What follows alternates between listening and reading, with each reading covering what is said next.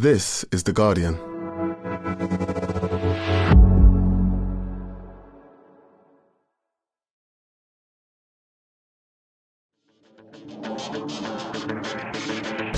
Hello and welcome to The Guardian Football Weekly, a prime cut of Premier League fixtures to chew through. The Villa is now officially a fortress, fourteen home wins on the spin, and Manchester City tempting us into saying there is a title race. Elsewhere, the voice note machine is being cranked up after Fulham cause a forest fire at the Cottage. Even the best guy on the planet can't help Sheffield United to a win. We'll rehash some of the age-old favourites. Is Scott McTominay good? What's going on with Arsenal's goalkeepers? And do Chelsea need to sign some more players? Meanwhile, in the Nations League, there's no iron team and no Team G B at the Olympic Games, despite England hammering Scotland at Hampden Park. All of that, plus your questions, and that's today's Guardian Football Weekly. Our panel today, Will Unwin. Good morning. Good morning, Robyn. And good morning to Nooruddean Choudry.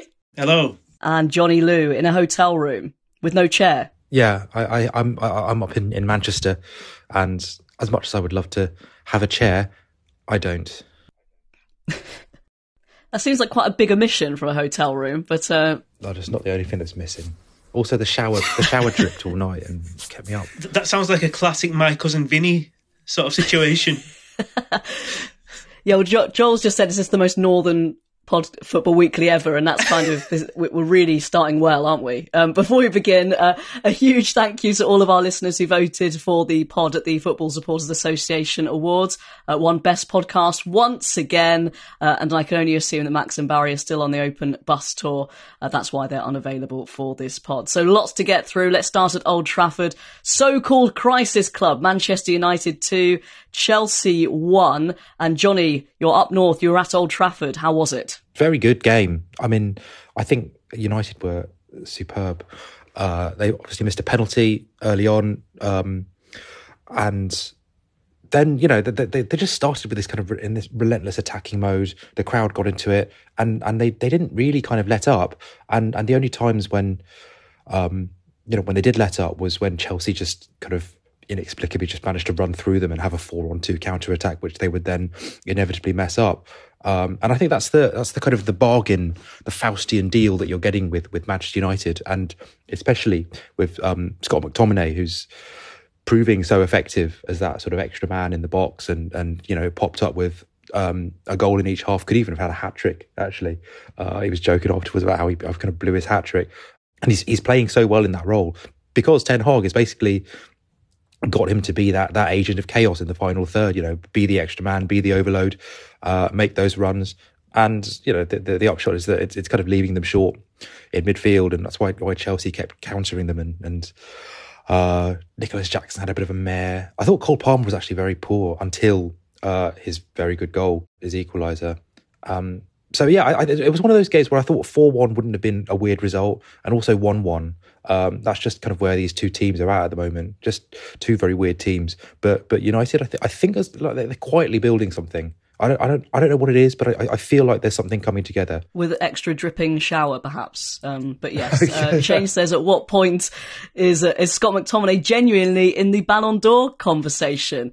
Um, Noz, this was actually a good Manchester United performance, which must be very disconcerting for you. It is, yeah. I mean, we're not used to... I mean, I, I think this might be the first game of the season where it's been like a complete uh, performance, finish to end, which was half decent. Um, it was it was a really good game, but part of that is obviously because both teams are are sort of, uh, to, to a certain extent, inept. So, so so it's kind of like you don't know if it's a good game because teams are playing well or both teams are equally sort of uh, frail. But, uh, yeah, it was end-to-end. Uh, and and United played well in general. Um, uh, McTominay is is on fire. Uh, he's he's actually always been like a good finisher. Um, I don't think that's that's the issue with him. It's it's more a case of whether he can do a job in midfield. But maybe t- maybe Ten Hag has find has found a solution to, to to how to use him and the current problems in, in terms of like he seems to be the only player who, when the ball comes to him, you kind of have a half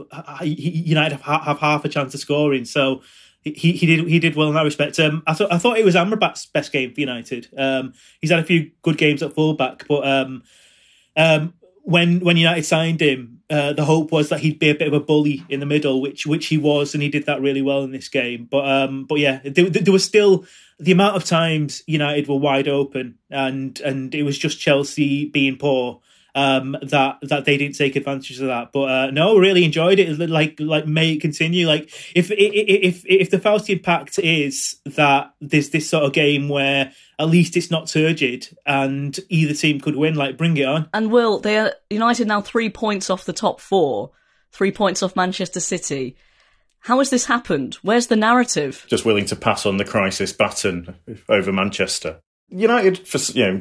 For so long in the Premier League, you know, when they won five out of six, they were grinding out results. Like I was at Luton at home and they were poor, they were slow, but they got a result. And getting results is all that matters in football. And getting results builds confidence. And at some point, I felt it was going to click. And maybe last night was it. I was at Galatasaray away. And going forward, they were really good, but the midfield was mildly farcical, which didn't help, and obviously the goalkeeper. But they've got those elements, and I think Rashford being out of the team has helped. I think he's lacked energy and efficiency and well, overall competence on the left. And Gonacho brought all of that yesterday. And they do have a decent squad. And if they get together and work how they're supposed to and have the, the natural X factor that is Scott McTominay, you're always in with a chance of, of beating teams because... You know, he is you know, he is the agent of chaos, as Johnny says, bringing in that extra element in the box, running from deep, being a surprise. And so they do have all the tools that they need. They probably just needed that extra bit of confidence and I think a bit of faith in their own ability because they've really struggled with that, especially in Europe when you've seen them. And defensively, they're looking a little bit more competent. There was, say, Amrabat played well. It was his best game because his other games are pretty terrible, to be fair. But having a midfield would be a useful skill for United from, you know, the start of the season when Wolves just walked through them. You know, it's not really being addressed too well. Um, but yeah, it's getting there with Amrabat, Mainu looking decent when he's played. But obviously you can't rely on an eighteen-year-old defensive midfielder to solve all your problems. And you know, the problem with United now is that they've had a few false starts that they, they need to kick on and, you know, carry on this this form from Wednesday night. Yeah, it's it's an interesting one, isn't it? Because I think perhaps the results and the, the sort of chaotic performances in the Champions League have sort of clouded where they are in the Premier League because they're, yeah, they're they're a lot a lot better off there. Um, you alluded to it, Johnny. I mean, Chelsea. What on earth do you, do you make of them as a team? They've now lost seventeen of thirty-eight league fixtures in, in twenty twenty-three. Do they need to keep trusting the process with, with Pochettino now? I think so. I mean, Pochettino said after Newcastle, the Newcastle game, where they lost four one, that it was the only, it was the only game he thought they deserved to lose. Uh, and I think this was this, this was another one. I mean, they they they they, they look like a team that are just, you know, they're two or three steps away from clicking, and and when it when it all make you know when it all makes sense, like and at times this season it has made sense. You know, the the City game, which they the four all, which certainly in an attacking sense, um, they they managed to get those. You know, they managed to play through the press and co- you know kind of coordinate um, you know their counter attacks in a way that that actually they didn't. They really didn't here. They would often you know they would break three or four on two and. You know, you'd have Jackson and Mudryk and Sterling all, Sterling all running around, and they didn't. They weren't kind of coordinating with each other. You didn't get the sense that they were anticipating each other's movements. You, you got the sense that they were, they were kind of reacting to each other, which is still the hallmark of a team. I think that is is getting to know each to getting to know each other's movement. And and at the back, I think they're all off. You know, they're all working at slightly different paces. Um, Cucurella started at right back, which I thought was a strange one. He, he came off Rhys James, who I, I didn't think was much better. I thought Enzo and, and Caicedo had a really Enzo had a really poor game in midfield, and you know this has been this has been Chelsea. They haven't managed to put all the constituent parts together. Um, I, I really I like them. I think they're a lot of fun, um, and I think there are a lot of neutrals who enjoy watching Chelsea. But I, I think Chelsea fans are getting quite frustrated with how they are, you know, they're being so open and they're kind of, they're almost, you know, they're going into, into games, they're going at teams with abandon, um, but not getting the rewards at, at, at the, you know, at the attacking end of the pitch and not, not being able to keep them out at the, at the defensive end of the pitch either. That old proverb comes to mind, if Manchester United win, but there's no one there to report it, did it actually happen? Yes, in a very uh, definitely not a club in crisis move, Manchester United banned journalists from four media outlets from Tuesday's news conference uh, pre-match with Eric ten Hag. Before we go any further, have any of you um, thinking, Will, or uh, I'd be very disappointed, Johnny, if you'd never been banned from a press conference, surely, in your time? Um, I, I got banned uh, by Leicester a few years ago for calling Jamie Vardy a racist. Really? It was never formally lifted, but uh, I am kind of welcome back now. It's a, it's a badge of honour, right? I think if you're one of the, the outlets that got banned, you know, you, you feel like you've taken one for journalism, while in fact just getting a morning off work. But no, it's not, not a great look, is it, when clubs start doing that? No, it's not. But then you kind of, with with, with the United, it's always a case, you wonder, is it is it slightly a case of Fergie cosplay? Where it's like we all we all know how what Fergie was like when when when he came up against journalists he didn't like. So yeah, maybe there's a bit of that, but uh, but yeah, like like who do you blame? Do you blame the journalist who's just uh, reporting what the source said, or do you, or do you look at uh, who the source might be and, and, and what the problems are in the dressing room? But uh, yeah, um, it's all it's all fun and games, and and yeah, as as as Johnny said, it's uh, it's it's nice for journalists to feel as if they're sort of fighting the good fight and. Uh, And and almost too dangerous to, to sort of be there. Mm, mm, yeah, uh, they said it wasn't for publishing stories we didn't like, but for doing so without contacting us first to give us the opportunity to comment, challenge, or contextualise. Uh, I'm not sure you can give some insight into this, Will. Obviously, I mean, that seems like a kind of fairly reasonable thing to ask. How does the how do these things work generally? Yeah, if you have a story, the general rule is that you go to the club and you explain what it is and that you're going to publish it, and you give them a reasonable amount of time to come back at you. There's no need for an official statement with a story like this, so I can see why it wasn't done. Generally, banning journalists is just a dreadful idea. It just highlights the story even more. It's a massive overreaction, and you have to accept what is a free and fair press. You know the journalists that are involved are very good at their jobs, so it's likely to be a very good story. And United flying off the handle, I don't think helps them at all. And obviously, historically, they've been very good at it, um, even if it, in the good old days it wasn't the Director of Communications that did it. But yeah, so hopefully the journalists will take their one-match ban and no more will happen. You know, the best way to... Uh, silence journalists that are critical of your club is to win football matches. So I'd advise Manchester United to do more of that. Robyn, have you ever been banned? Has, has no club, as a, as a club ever kind of taken issue at, at your commentary or, or you know how you've how you've presented them? Oh, I'm, I'm absolutely certain of that, but uh, news hasn't reached me. Um, so yeah, I'm absolutely certain. No, I, I know um, past experience that they they do sometimes bring it up. Oh, I didn't like the way you said that. Um, I think, yeah, a certain current Palace manager in particular seems to watch Match of the Day quite quite diligently. But more on that later. Uh, to Villa Park, Aston Villa one, Manchester City nil. We will, of course, talk about the, the new crisis club in Manchester, but let's start with Aston Villa. Uh, Stuart says, are Villa in the title picture? Um, exceptional performance from them.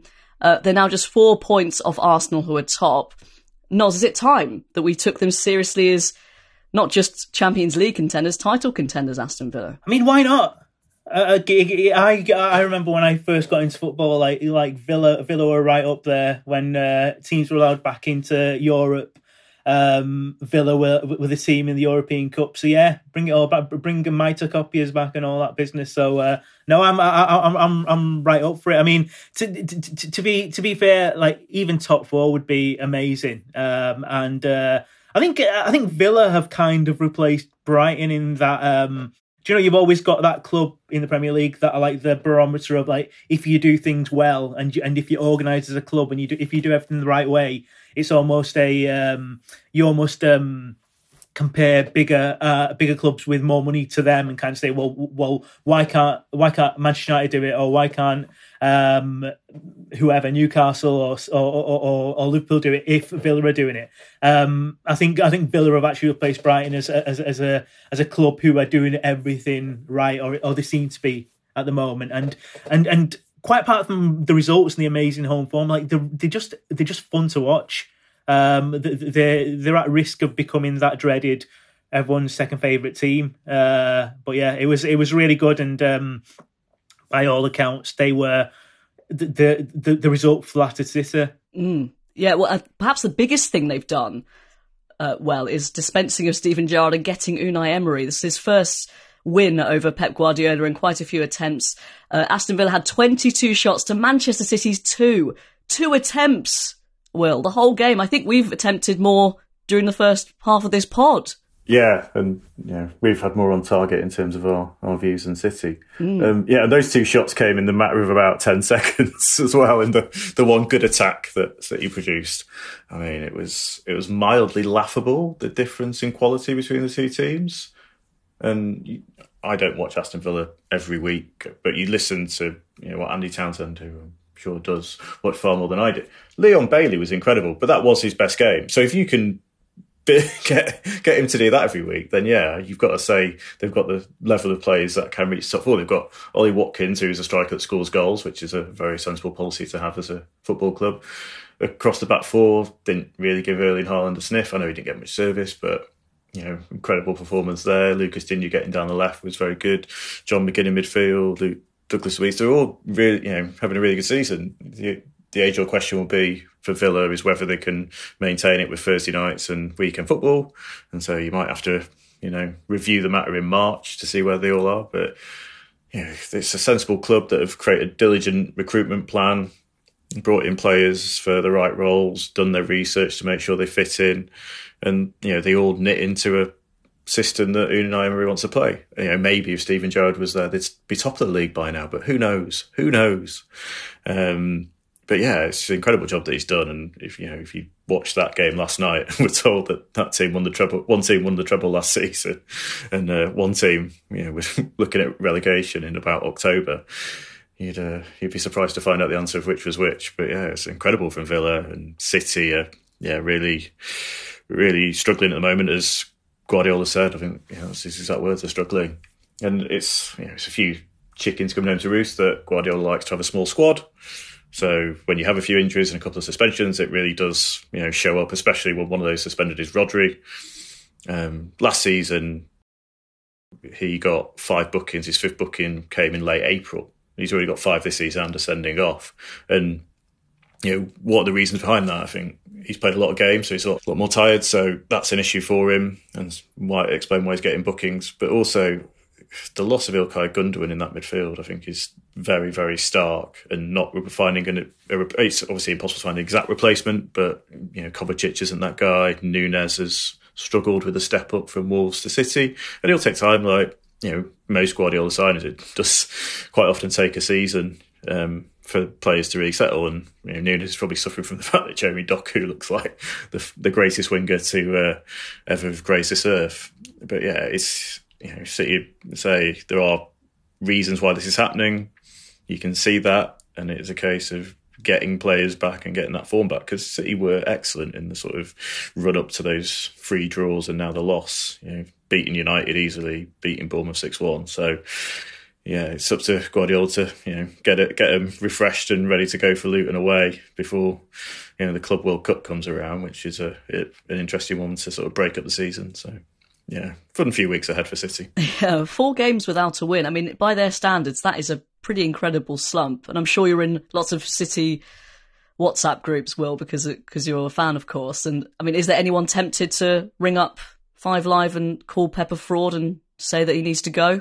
Uh, you, you think I'm more popular than I am. I mean, um, yeah, no, I think if, if anyone phoned up and asked for Pep to go, it'd be impressive. Yeah, look, the performances are bad tonight. Oh, was it, a, happens. Last, it happens. Last night, last night was a really bad performance, and as I say, there are reasons behind it. It's, I, it's not like the players they're all available and they're all playing poorly.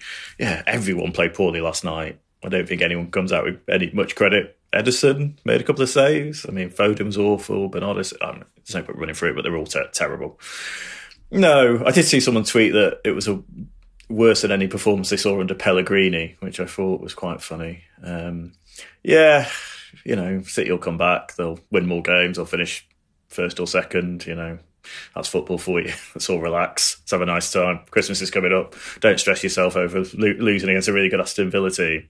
You know, well, you know, obviously if you lose away to Villa, that ruins your Christmas and you might as well give up. But yeah, I mean, it's it's fine. It's football. Football is the king of short-termism. Um, I'd probably not worry too much. Well, speaking of not uh, stressing yourself out, um, in other news, Manchester City have been charged by the Football Association following the furious confrontation with the referee Simon Hooper. Uh, they were charged on Monday by the F A, um, but Haaland has escaped censure under the F A's regulations around media use, uh, which allow players to use social media after a game to criticise match officials' performance or competence. Uh, only when a criticism implies bias or attacks the official's integrity uh, can charges be considered. So W T F uh, was adjudged to fall outside those criteria. So you see a flurry of those coming, I think. Uh, that'll do for part one. In part two, we'll continue to wade through the other Premier League midweek fixtures.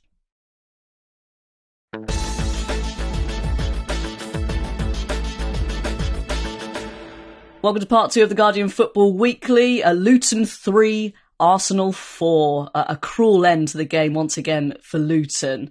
A last-minute winner from Declan Rice in the ninety-seventh minute. This was lots of fun, though, wasn't it, Naz? Oh, it was, it was amazing, and uh, yeah, it's it's one of those games where it's great to have Twitter open at the same time, because you kind of like, like just just when people, like everyone, like all the rival fans of, of, of Arsenal are really enjoying a goal, like suddenly they score and it's they all shut up. But it was it, it was an amazing game. One one thing that I was a slight surprise to me, and maybe it shouldn't have been, is is there was a lot of thirst for for Rob Edwards on on on social media. Like, he's, I didn't realise how much of a heartthrob he is. Oh yeah, no, he's if you he's like he looks like those. If you buy a photo, he's the stock image in like the photo frame, yeah. Isn't he? I, I I get that, but but by the same token, to me, his good looks are almost baddie good looks, like like the like the bully in in the high school film. So.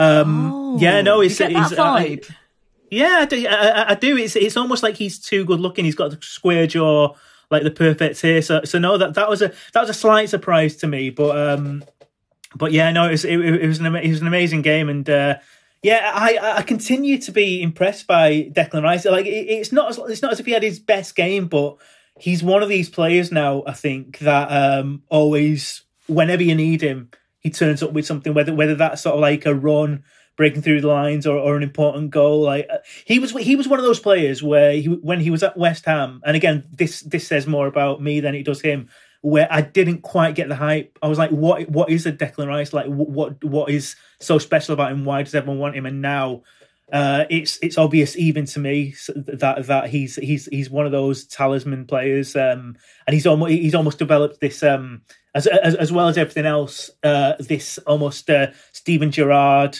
sort of quality of uh, coming up with big moments. I think you're almost not allowed to be impressed by someone who cost over one hundred million pounds, which is ridiculous, but it's like they have to do something really, really special, like start levitating or something. I think he's also disar- he's also disarming. He doesn't he doesn't come across as like uh, a superstar, and, and and you've seen him when he does his like. Uh, daft things, like being surprised and doing his little uh, skits for, for the for the England camp. So so, so like he's uh, he's half like potentially world class midfielder and half uh, C B B C presenter. So that's something that I've had to reconcile oh, in my head. Get him on Bedtime Story. That'll be the next one. Love that. um, so. Another late winner this time for, for Arsenal, um, to add to the list. eighty-ninth minute winner at Brentford, equaliser, late one at Chelsea, uh, eighty-sixth minute winner at City, um, winners against United in ninety-sixth and one hundred first minutes as well. Johnny, it's the age-old question. Is it the mark of champions that they get the job done, or is it slightly concerning that there's quite a lot of jeopardy in these games, it seems, with Arsenal? Yeah, this, I mean, this is the eternal debate. I think it's a testament to their fitness. I think it's a testament to their... Um... to the mentality, because these things become self-prophesying after a while. Uh, if if, if you, you you score a few late goals and you you begin to expect them, and uh, you know, everyone remembers the Bournemouth game, for example, last season, and you know that that late winner, uh, and that the, you almost kind of portend them, opposition fans do, and opposition teams begin, you know, they, they begin to get a little jittery. Um, I mean, I think that the, the really encouraging thing for Arsenal is is the way that different players have kind of stepped up. So Odegaard, who who I thought was was sensational in the second half, um, you know, who I, I thought maybe had gone slightly off the boil last few weeks. Uh, you know, he's come back uh, with a vengeance. Martinelli, um, you know, he, he's back in the goals, and and. Whereas like the early part of the season was kind of all about Saka and and, and Nketiah. Now, now Jesus has come back; he's got a goal, and uh, you know there there are different different parts of the team are are contributing at, at the times they're needed, and I think that's a that's the sign of a of a really well oiled machine. We don't you know we talked about Chelsea earlier, where the, the, the constituent parts don't seem to be working together. Arsenal is one of those teams where. What, whatever they they need, they they almost kind of reverse engineer what they need to do.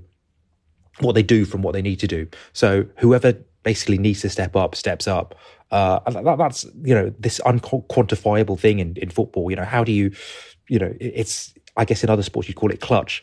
Uh, and Arsenal are doing that. I think, you know, there is there is still a concern that their top level is, is not going to be enough to get to, you know, ninety-five points if it, if it's one of those, you know, really high quality title races, but I think they've they've definitely got more than enough to get to ninety. That that may just be enough for them this season, and I think they're, they're, the level of their lowest performances has has really risen this season. You, you know, you're not getting many stinkers out of them. Uh, that consistency, I think, I think is it's a good thing, um, especially at this this stage of the season. Uh, Jim says, did anyone else enjoy Amazon showing the mistakes that Raya made for Luton's second and third goals, then cutting back to a smiling Ramsdale on the bench? Uh, top, top contribution to the narrative that, yeah, I think we need a Ramsdale cam now, don't we? I mean, this is becoming quite... It just, it's a story that keeps rumbling on. And, Will, I'm not sure, should should Arteta get some criticism for the way this has been handled? Because it seems now they both look shaky when they play. I don't think he should get criticism. He's made a decision, and a strong decision, that he wanted another goalkeeper that is slightly different to Ramsdale and who he thinks is an upgrade. The only thing he needs to decide, really, is say, look, that's my number one. And go, if you want to go... Well, he's not done, done well, though, that, has he? That's the well, thing that's yes. is a bit, bit woolly. It, it is a bit woolly, but he... Really, he's not said it in public, but Raya's clearly the number one. I mean, Ramsdale's played... when Raya wasn't available against Brentford and not much else. It's, you know, it is what it is, but you've got to accept that Raya is the number one, and if he's probably just more nervous about the fact that he has got someone that's a number two behind him, and once you start making mistakes, as Andrea Onana will tell you, you're going to keep making them. And that's just the nature, and if you're going to... He's not chopping and changing them unless completely necessary, so I think we just have to accept Raya's number one and move on and try and sell Ramsdale in January to Newcastle or something like that, because no point having your second-choice goalkeeper giggling on the bench. I'd like to continue to see his reactions, though. Maybe it's just like having a full picnic smorgasbord on the it's bench next co- time. Couple of yeah. cans, yeah. Yeah, yeah. That would be great. I, I reckon we should have had a, like a, a Max cam today. just, just, just, with, just with you sort of like uh, doing so well in in, in in his absence. I'm putting my he's putting his hands above his head and clapping me. We'll make a good, good point. Yeah, yeah. yeah. But inside he's dying. Max, Max will be back on Monday. This is not a coup. Um, Arteta was booked uh, for leaving his technical area after the last-minute winner. Uh, so that's his third booking, so he'll be missing from the touchline for their game at Villa. The sound of the celebration police again, Noz. They can't keep a, keep them down, can we? It's it's it's so funny. Like like I, I just don't I don't understand it. Like like I, we celebration police was obviously all about rival fans saying, why are you celebrating? It's only whoever. And and now like referees have got involved. And and I genuinely like like I'm not joking. Like I don't understand the celebration thing with Arteta. Like, what was the problem? Was it the fact that it can't be affecting the game because the game can go on? Like, like Arteta could have been doing like a whole sort of routine, and and the game could still still have been going on like uh, like uh, while he was doing that. So it's not to, it's not to sort of delay the game. Uh, there's something in the rule about choreo, choreo something being choreographed, and it wasn't choreographed. It was just uh, it was just being happy. Um, so it, it's it's such a It's such a strange one, but what it what it has done is it's given us um, Arsenal fans being disgruntled and and looking through the archives and finding uh, celebrations by managers and sort of like there's a De Zerbi one going around of like, well, is this allowed and what is the sort of barometer? But yeah, I, I, I don't understand what, what got the officials unhappy about it. Is is it is it the length of the celebration? Is it the amount of joy? Is is there a are they sort of trying to curtail the amount of joy? Because, yeah, I think, uh, and also the thing with Arteta is when he celebrates, he doesn't do that happy celebration. He does that kind of angry celebration of like proving people wrong and being re- very masculine about it. So, uh, yeah, it's uh, I, I don't quite understand why he got done for it, but it's it's uh, as a neutral, it's slightly funny. It is actually because, yeah, you're right. Is there a criteria, a set criteria? I think it was technically because he left his technical area, which is something obviously that everyone's very, very, very upset about whenever he does it. It should be adjusted to the size of the technical area. Kenilworth Road is, you know, it's a tiny pitch. It's a very cramped ground. You know, it's it's a, this it's a, it's a very small technical area. Whereas uh, at West Ham, for example, at the London Stadium, if you leave your technical anywhere, any reason, if you leave your technical area at West Ham, it's that should be an instant two-match touchline ban. There's no need to leave mm. that area. Whereas I think Kenilworth Road it's, it's slightly more understandable. Uh, have have the you know have the Premier League have they you know adjusted for you know what's the X L, you know, X T A L, X, X expected technical area leaving uh, metric, you know, for each technical area. These are the things we need to know because this is mm. this is how humanity grows and prospers.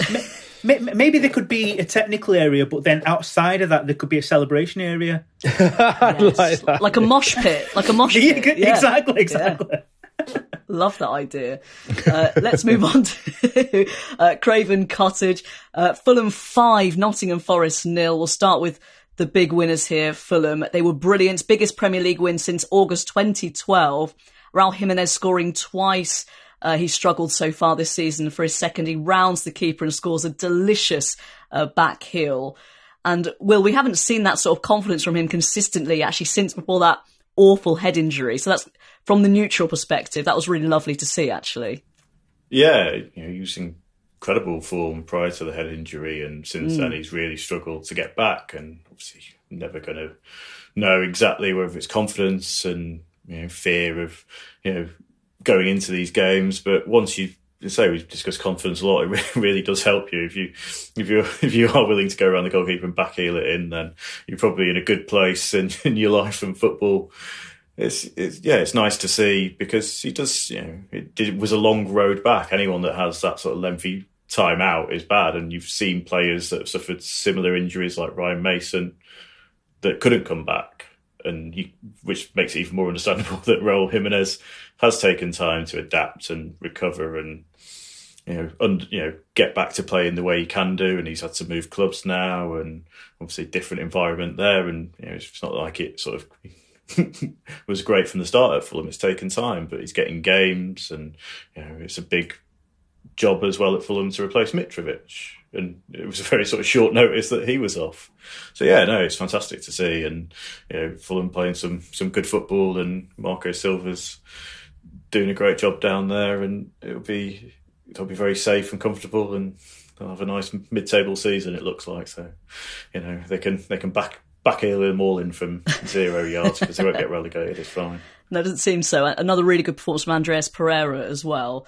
Um, Forest, on the other hand, they've lost their last four, conceding twelve goal, goals in the process. Uh, image of the night goes to Don Manning on X, who posted a picture of owner Evangelos Marinakis, his press pass that was jammed in a hedge uh, outside Craven Cottage. Now, I might be reading it too much into this, Johnny, but I'm not sure that's a good sign for Steve Cooper's future. Yeah, all, all of the kind of stories in the papers that he's, you know, he's going to be sacked, maybe, you know, maybe even as soon as this week. Uh, Lop- Lopetegui's been mentioned. Marco Marco Silva actually uh, is is a is a, a coach that they like. You know, not not that I think Fulham would would want to let him go. Um, yeah, I don't I don't think it is a good sign. And obviously, th- there's there's a it, it's a strange thing this season because Forest fans, you know, they have been really clear about where uh, where their loyalties lie. They've been singing Cooper's name. They, they you know they even sang his name after you know a five nil road defeat uh, in, in midweek. And I think that that shows you know. He's clearly a good coach and he's clearly a decent guy.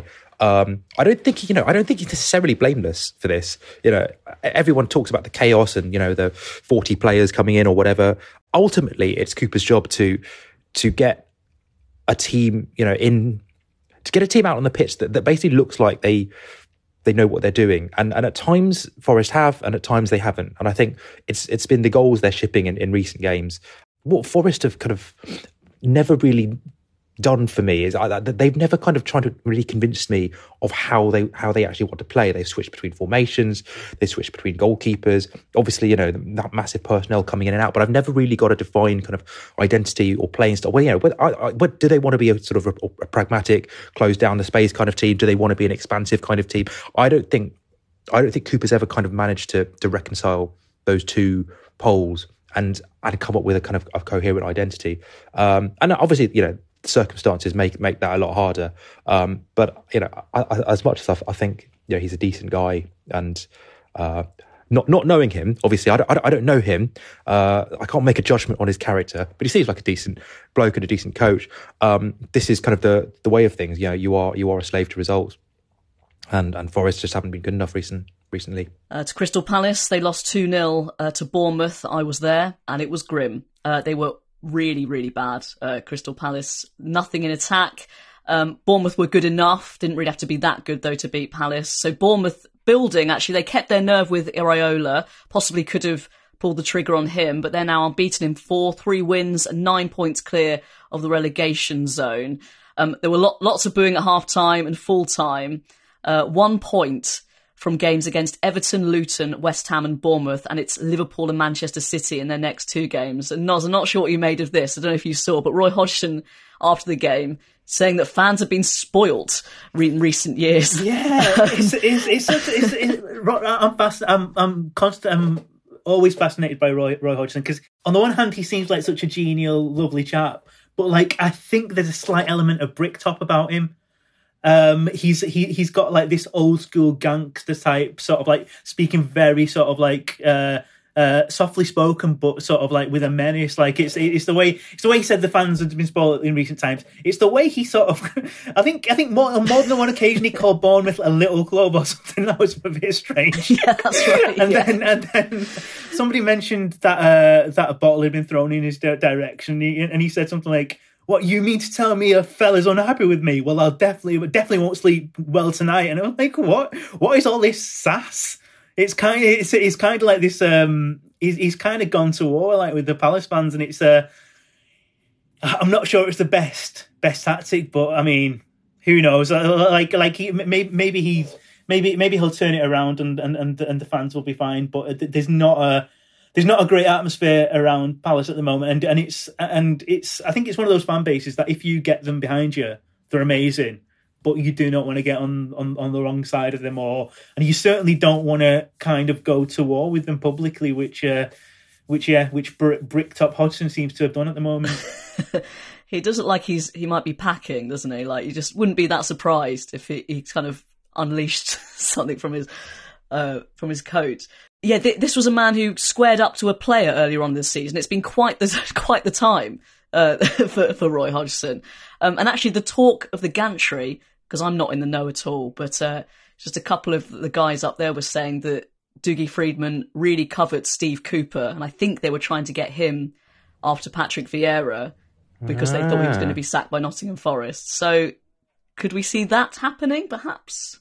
Yeah, I mean, th- I think that would be a. I think it would be a. you know, a really great move, obviously. Um, Hodgson always, you know, has never felt like more than a stopgap. And, uh, you know, he's done, he's done a decent job, I think. Uh, and, but there is, so, there is so much more. I think, you know, there is so much more that, that Palace can be as a, as a kind of a story. You know, this is a, a, a really kind of authentic South London club that, that draws a lot of its, um, you know, a lot of its players and a lot of its pride and a lot of its identity from the local community. You've got this, you know, Croy, like this this guy from Croydon managing his almost his hometown club. You know, there, there should be kind of an excitement about this. And but the, the problem with Hodgson is that uh, he's clearly, you know, a very, very smart guy who needs to be taken, you know, he, he feels like he needs to get the credit for being smart at all times. And when, you know, when you're kind of perennially fourteenth in the Premier League, it kind of looks, it feels like you're going nowhere. Uh, and there are not many opportunities to prove your genius. Um, And I, I think, you know, that, that that's basically the problem. You, you you need a you need a coach. I mean, we we talked about Ange at Spurs. Oh, here we go. People love it when you talk about Ange, Johnny. They love it. Yeah, no, yeah. I don't. Yeah, I mean, people people have people just just they really just want to hear more about me on Ange, I think. Um, but you know, there there is. One of the reasons he's so popular is that he kind of sells. He sells a dream. He sells a vision. You know, you, you're not actually going anywhere. In a, you know, uh, if you're if you're a mid-table club like Palace or Wolves, they'll, they'll be fine, right? Um, but you need to you need to sell a journey. You need to sell some kind of hope. And Hodgson has never kind of he's never bought into that. He's like, well, you know, when I was if you if you take a thirty year span of Palace history, actually, you know, they've they've been in the top division, uh, actually not for, not for a huge amount of time. So you should, and that is just not how how fandom works. I don't know how long it is has been, you know, it's been since Hodgson has actually been a fan. Um, but you know, if he doesn't if he doesn't get that a coach of a of a Premier League club with such a, like a strong tie to its its local community needs to. Needs to offer something more than just, well, we've we've delivered seven straight quarters of economic growth. It's it's basically that in in, in managerial form. You'll never yeah. sing that. uh, you know, then he doesn't he doesn't he doesn't get what what you know what this job is about. Weirdly enough, um, so you know, Palace probably need to find someone who can who who does get it. Uh, Sheffield United nil, Liverpool two. Uh, Chris Wilder's return ends in defeat. Um, Will, I mean. He's come in for Paul Heckingbottom. Perhaps they're hoping for a bit of a managerial bounce, and the fact he's been there before. I mean, it sort of makes sense, but do you give them any chance of improving on their position? Yeah, he, he lives nearby, so that's that helps. He was that in was, the area. That was, that was convenient. um, yeah, the, Sheffield United are going down. Let's all accept this. Um, there's no chance of staying up. They tried really hard last night, and it wasn't good enough against Liverpool, who weren't playing particularly well. They don't have the quality in the team. They don't have anyone that's going to score the goals to get them out of it. They don't have the quality in from goalkeeper right through the team. They sold the best two players on the eve of the season. They've tried to replace them with players that are, I would argue, slightly inferior. Um, they're going to try really hard for the rest of the season. They're going to come up a bit short because they're not a Premier League team, unfortunately. And that's the... That's the nature of what's happening at Bramall Lane. And I'm sure Chris Wilder will get the best out of them because that's the sort of coach he is, and he did very well there last time, but they just don't have the quality, and I don't think they're going to be having a big January to try and turn it around in terms of investment. We we, we could be we could be two thousand eight Derby areas here, right? They got five points after fifteen games. They're, they're getting worse. Like, what is that? That translates to about twelve points over a thirty-eight game. They were, they were a little bit better last night. They, I mean, they really, they really were. I only saw the, I only saw the like the the, the, the highlights, but the, the number of times that they let a Liverpool cross just bounce, or or, or you know, or, or a free header twelve yards out. And this is this is like the, you know, I don't want to sound like some ex-pro on TalkSport, but these are the basics of football. You know, you've got to defend your lot. You've got to defend. Like, if you're a promoted team and you are not defending the area around your penalty spot when a cross comes in, then literally what is the point of you? Um, in, in other news, Johnny Lou, I need to ask you, is there anything funny about twelve thirty kickoff? Well, so I, I, I yeah, I mean, so this is this is in reference to Klopp, who who, who got, you know, some there, who got some some it was it was on, it was Amazon, right? It was Amazon last night. Yeah, you know, yeah. some some. jokey question about twelve thirty kickoff. That's just, you just lose it. So like, you, you you find this funny? You're a professional, you find this funny? You know, there, like, there are certain things, you know, we, we, we got taught in our household, there were certain things you don't joke about, you know, r- religion, uh, you know, politics, you know, like tragedy, um, you know, war, famine, death. Yeah. Uh, and, and now we can add, you know, I think we can add twelve thirty kickoffs to that. So that, you know, maybe there was a time in the past where, you know, joking about, you know, in a, in a slightly less enlightened age where you could joke about twelve thirty kickoffs. You know, you'd see comedians from the past making making gags about, you know, eating pasta for breakfast. Uh, but we, you know, we live in a different age now. What is, it's not acceptable to the, to the you know, people will rail about political correctness and, um, and you know, things going woke. But, you know, I, I think I think it's right that it's right that we have these these red lines as a society, that we have things that say, no, this is beyond the pale. This is beyond the boundaries of, of, of good taste, and and um, you know, I'm I'm just glad that that Klopp has enforced that, you know, reinforced that line last mm, night. Can't say anything these days, can you? Just can't. Um, that's it for part two. In part three, more Premier League, and we'll also discuss the Women's Nations League.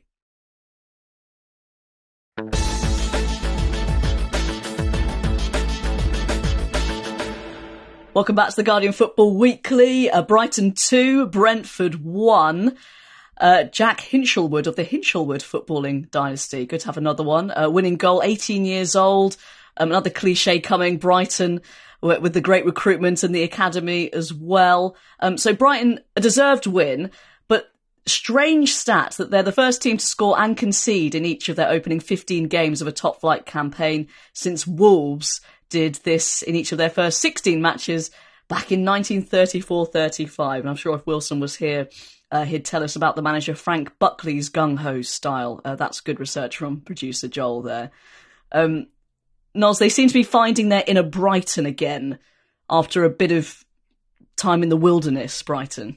Yeah, no, definitely, and and, and it's interesting what you said uh, before about uh, Steve Cooper sort of possibly being up for the for a job, but then not getting sacked. Uh, I think uh, I think with De Zerbi, like he was he was uh, he was linked to too many troublesome clubs like like Manchester United and Chelsea, and he thought like let's have a bit of poor form here just to sort of knock myself out of the running for those two messes.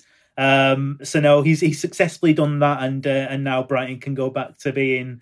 Uh, good again. I think uh, I, th- I think they did really well. I mean, th- there was like a.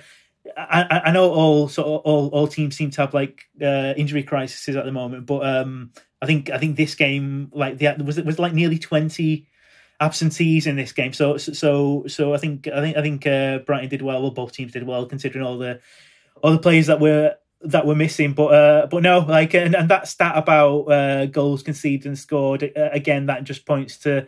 The fact that whenever Brighton play, um, you kind of look forward to to the game. Whenever they're on telly or whatever, you kind of like, well, well at least this will be a, a good game. And uh, and yeah, the and when they when they win, that's a bonus. So yeah, very very very good.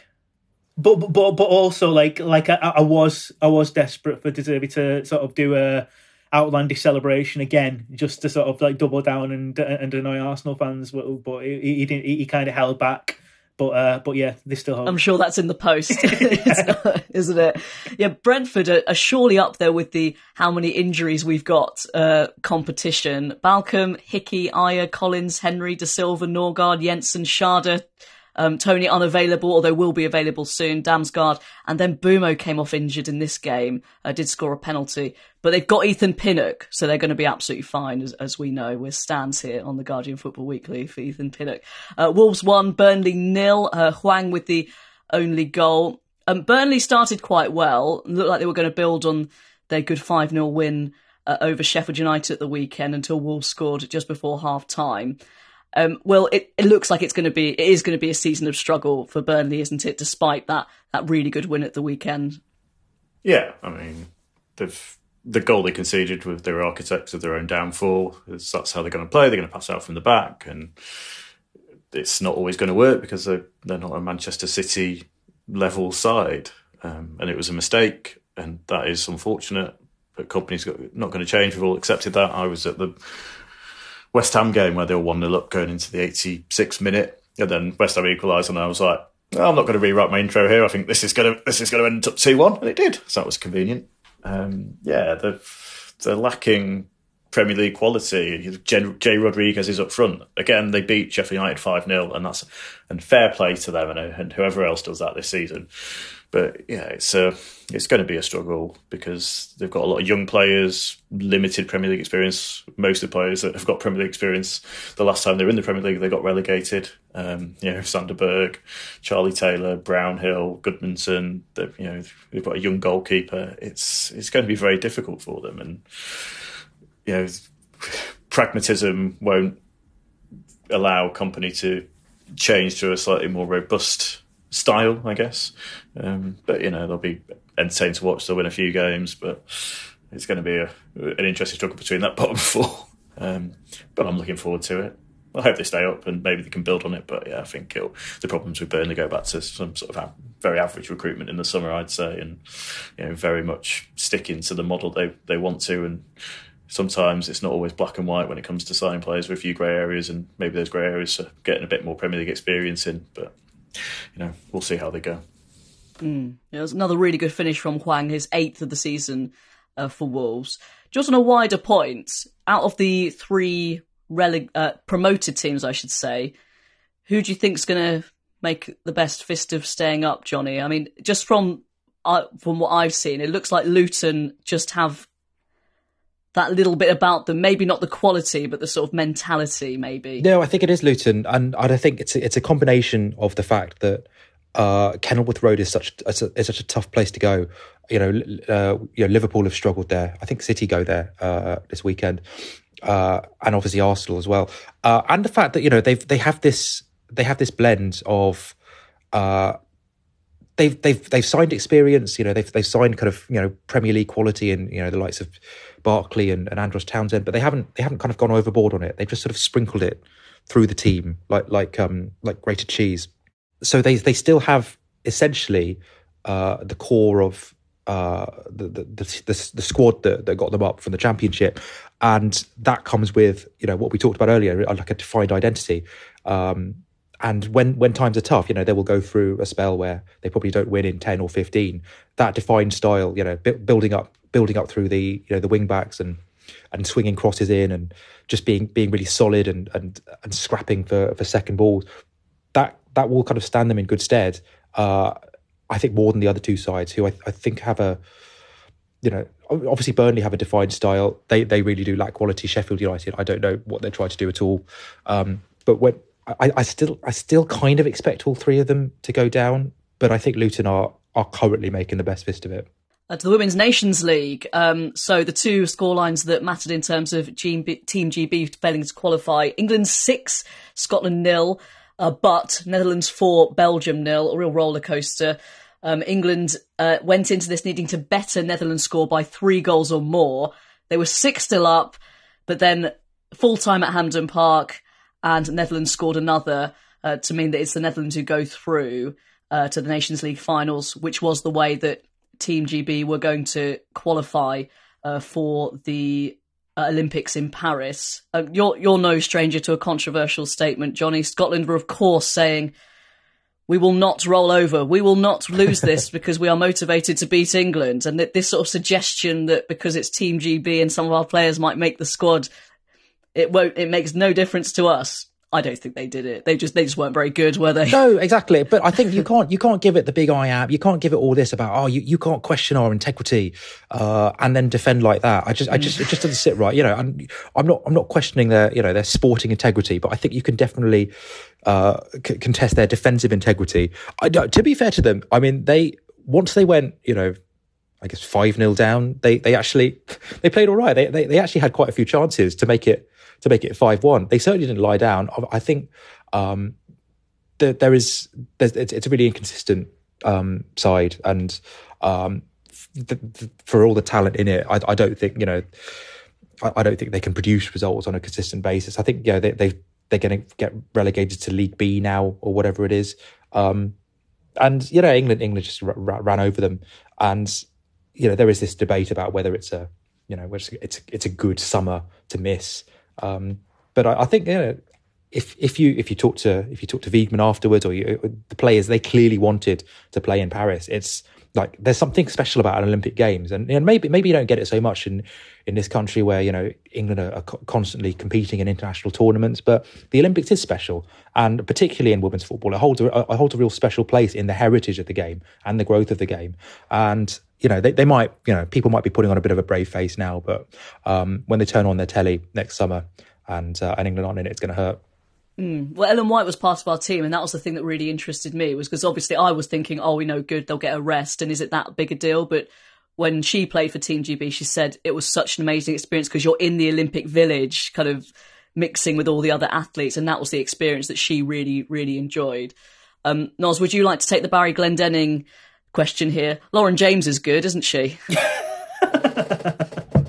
She is. She's uh, there was a, the, the, the, uh, at least there was no sort of uh, um, photo on, on social media by her brother where like she's cropped out and he's like centre frame. So, so, so that was good. No, I, I, I mean, I, I mean, the, does that happen? Yeah, there, there was. There was he, he, he tweeted something like, "I'm so proud of my sister" or something, and uh, there was she was like half cropped out of the picture, and he was he was sort of like uh, the centre of it. But uh, but yeah, no, it, I, I mean the the thing that the thing I loved about that that six nil game was uh, as much as obviously Scotland got thrashed, like every save, every tackle was was was uh, was worth it because because ultimately, like, one more goal w- would have made all the difference. So it just goes to show that you can get absolutely mauled, but uh, but it doesn't matter. Every every every every save, every sort of last ditch tackle, every every block.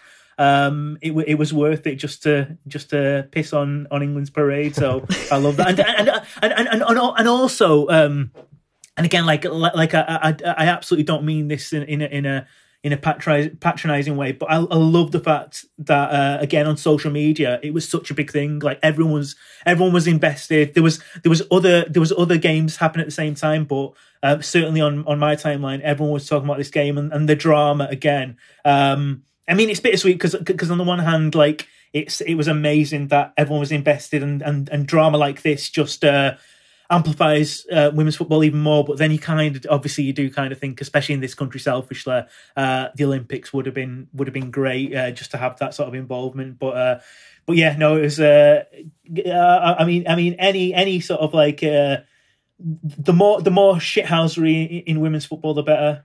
Agreed, agreed. More of that, please. Um, yeah. Well, I'm not sure if you have a view on this, but the whole Team G B thing actually does seem to cause quite a lot of problems, um, not not least because they were put in the same group, which probably could have been avoided, but um, just generally really does seem to um, cause a few issues. Yeah, I mean, it's in men's football, Team G B is obviously had London twenty twelve, but it's never been a thing, and no one, no one really cares. But it, it is the biggest event. It, well, it was one of the biggest events of women's football. You know, I spoke to Karen Carney recently, and she loved it and desperate that England uh, got there to to help G, Team G B qualify. But yeah, it's a very weird situation of how it's done. Like, surely if any of the four nations come top, they should. Or, you know, come in a qualifying position, then Team G B should qualify. But, yeah, it was a very poorly organised on every level. And, you know, it's it's just a very strange concept that, you know, one team, four teams become one for for a major tournament. I mean, might need to might need to review how the qualification's done because it doesn't make any sense. Well, that'll do for today, I think. Um, just a word on Christine Sinclair's retirement from international football. Um, finished an astonishing career in front of forty-eight thousand fans at B C Place Stadium, uh, temporarily renamed Christine Sinclair Place, uh, Canadian international, three hundred thirty-one caps, one hundred ninety international goals, a record.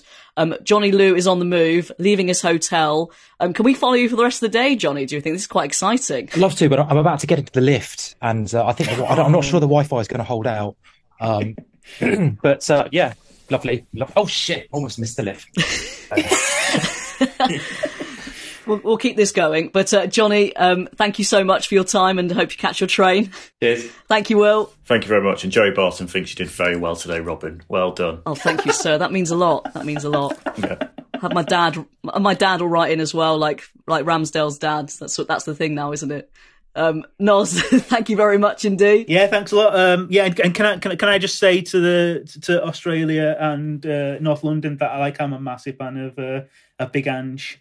Just for, just for a bit of balance, because because like when when we ask questions on social media, like I, I was I was kind of shocked by the torrent of like, oh, is there going to be more propaganda? So yeah, I'm just I'm just sort of on the other. I'm with you guys. All I've been imagining since that tweet is Johnny being in the British Embassy in Australia, sort of a la Bart Simpson getting booted through a gate. With a humongous boot. Yeah, jo- Johnny seems to have gone now. The Wi-Fi's gone there. We can say what we want about it. Yeah. Yeah, no, a lot of people have been saying the anti-U S A agenda is, is nothing now compared to the anti-Aussie one. Max will be back, and he, that, that will certainly uh, improve on that on that scale uh, on Monday. But we'll be back tomorrow. Thank you so much for listening. Football Weekly is produced by Joel Grove, and our executive producer is Max Sanderson.